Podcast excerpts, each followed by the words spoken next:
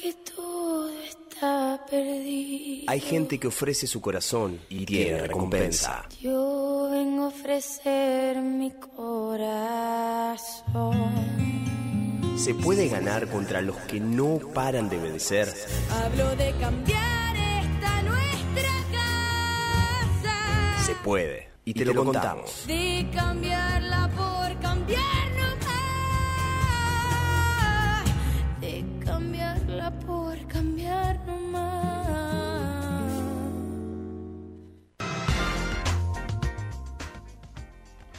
Bien, batallas ganadas. Esta, esta semana se ganó una batalla muy importante porque se conoció la sentencia de los juicios FESET 3 y FESET 4. Eh, un juicio que investigó y eh, juzgó delitos de lesa humanidad cometidos eh, en los años de la última dictadura cívico-militar de, de Argentina, entre 1976 y 1983. En este caso, el, el proceso judicial fue llevado adelante por el Tribunal Oral en lo Federal número 2 de la ciudad de Rosario. El pasado jueves, a ver, recordemos que este juicio comenzó en, el- en abril del año 2018 y poco más de dos años después, el pasado jueves, se conoció por video- videoconferencia eh, la sentencia de este juicio. El tribunal de jueces estuvo integrado por Liliana Carnero, Aníbal Pineda y Eugenio Martínez. Eh, una causa que en sus comienzos tenía 14 acusados, todos ellos integrantes de la policía de Santa Fe, en este periodo que mencionamos de la dictadura militar argentina, principalmente en los primeros años de este proceso, entre 1976 y 1979, eh, quienes eh, formaban parte del servicio de informaciones ¿no? de, eh, de Rosario, donde funcionaba un centro clandestino de detención por donde se estima que pasaron más o menos eh, 2.000 detenidos desaparecidos. Recordemos que este centro de detención clandestina funcionaba en la esquina de donde hoy es eh, San Lorenzo y Dorrego.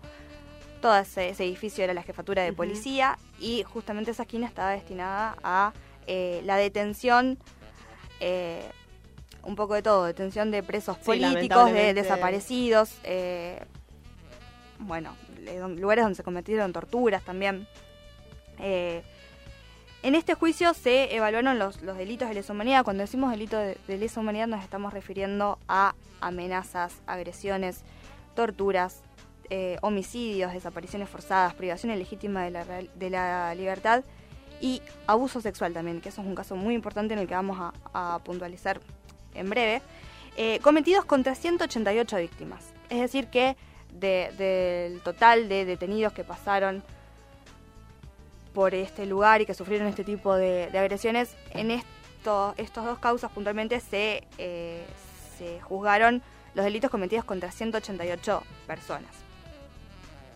Como resultado de todo este proceso judicial que llevó, reiteramos, un poco más de dos años, eh, reitero, 14 acusados tenía, cuatro de ellos murieron durante estos últimos años, ya los vamos a nombrar, por lo tanto los 10 restantes sí eh, recibieron condenas, seis represores fueron condenado- condenados a cadena perpetua, vamos a nombrarlos, Mario Alfredo Marcote, José Rubén Lofiego, Ramón Rito Vergara, Temo Ibarra, Carlos Cortechín y Ernesto Vallejos.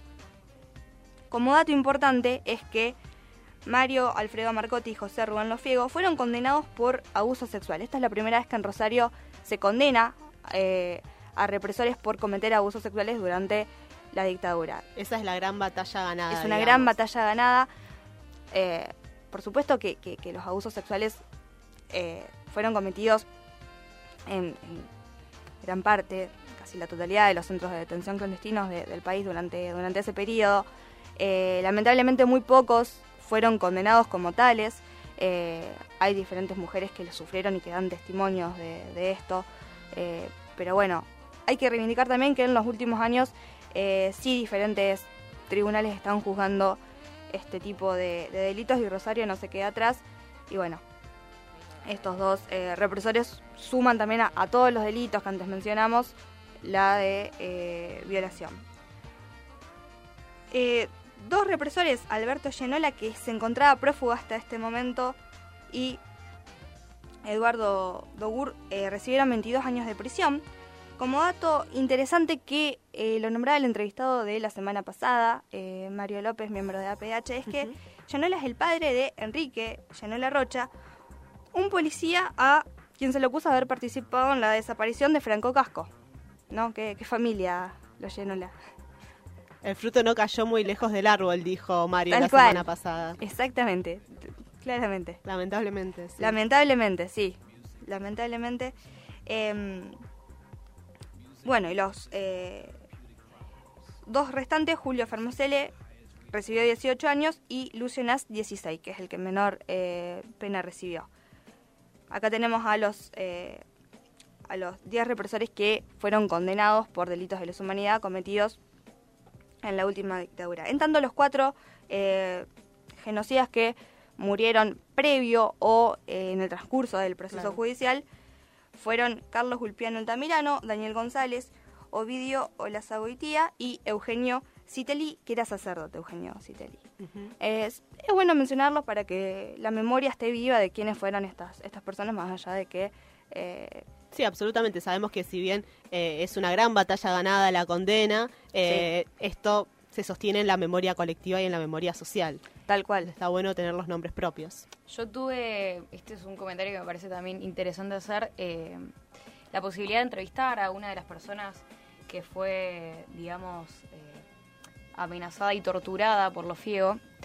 Y me contaba, no, no voy a decir la, la identidad porque me parece que, que tampoco viene al caso, pero me contaba esto que en una de las últimas audiencias que tuvo, tuvo que, que identificarlo él eh, y lo sintió de la misma manera que lo sintió en el momento que, que fue torturado. Entonces digo, pasa el tiempo, pasan los años, pero no pasa el dolor y, y lo que significa también todos los delitos cometidos eh, durante la, la dictadura militar del 76. Entonces también recordar eso y recordar el daño que se gestó eh, en ese sentido, ¿no? Sin duda, y aprovecho esto que estás diciendo para eh, leer un- la, la- la primera oración que dijo la jueza eh, Liliana Carnero cuando comenzó a leer esta sentencia. Dijo que eh, la sentencia era una reparación histórica a las víctimas. Ya con eso me, me parece que quiso decir bastante, que, que un juicio empiece con esa frase es, es fuerte. Y para ir redondeando un poco la idea, siempre viene bien mencionar por qué estas, esta- estas dos causas se llaman FESET, 3 y 4 respectivamente.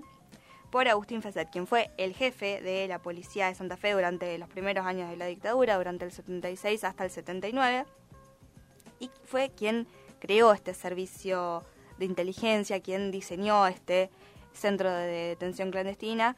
Y eh, reitero, la mayoría de los eh, delitos, no todos, posteriormente se, se cometieron más, pero la mayoría de los delitos cometidos durante la dictadura fueron estos primeros tres años con FESET eh, al mando. Eh, no, no, no llegó a ser sen- eh, sentenciado o juzgado porque su fecha de muerte data de 1986. Eh, hay, hay testimonios que aseguran haberlo visto después de esa fecha. Eh, pero bueno, desde 1986 en adelante, formalmente FESET eh, figuraba como muerto y por supuesto no se lo sentenció a ningún juicio ni condena. Perfecto, Eli. Para tener presente siempre para eh, hacer este ejercicio de la memoria que comentábamos recién. Eh, 16 horas 29 minutos, seguimos en el mundo al revés.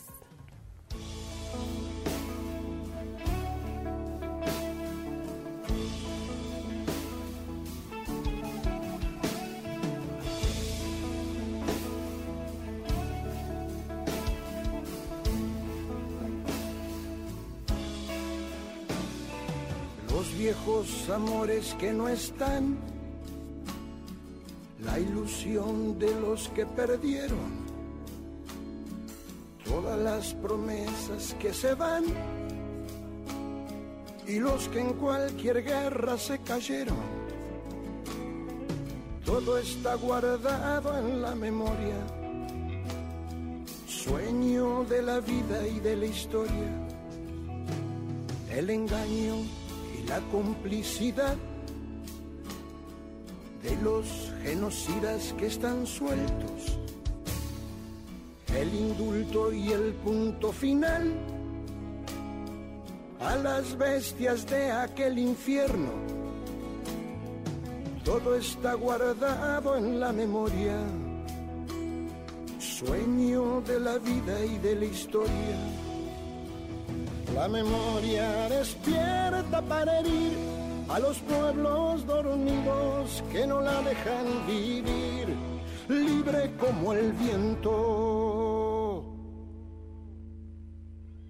Los desaparecidos que se buscan con el color de sus nacimientos, el hambre y la abundancia que se juntan, el maltrato con su mal recuerdo todo está clavado en la memoria, espina de la vida y de la historia. Dos mil comerían por un año con lo que cuesta un minuto militar. ¿Cuántos dejarían de ser esclavos por el precio de una bomba al mar? todo está clavado en la memoria, espina de la vida y de la historia. La memoria pincha hasta sangrar a los pueblos que la amarran y no la dejan andar, libre como el viento.